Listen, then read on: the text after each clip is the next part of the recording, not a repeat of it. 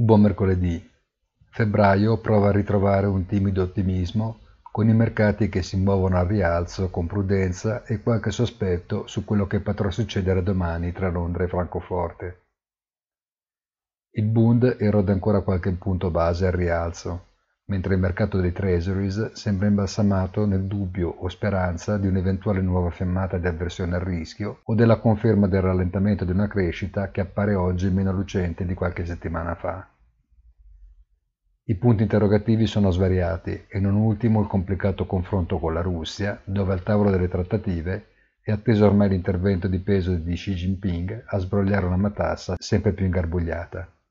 Buona giornata e come sempre appuntamento sul sito easy-finance.it.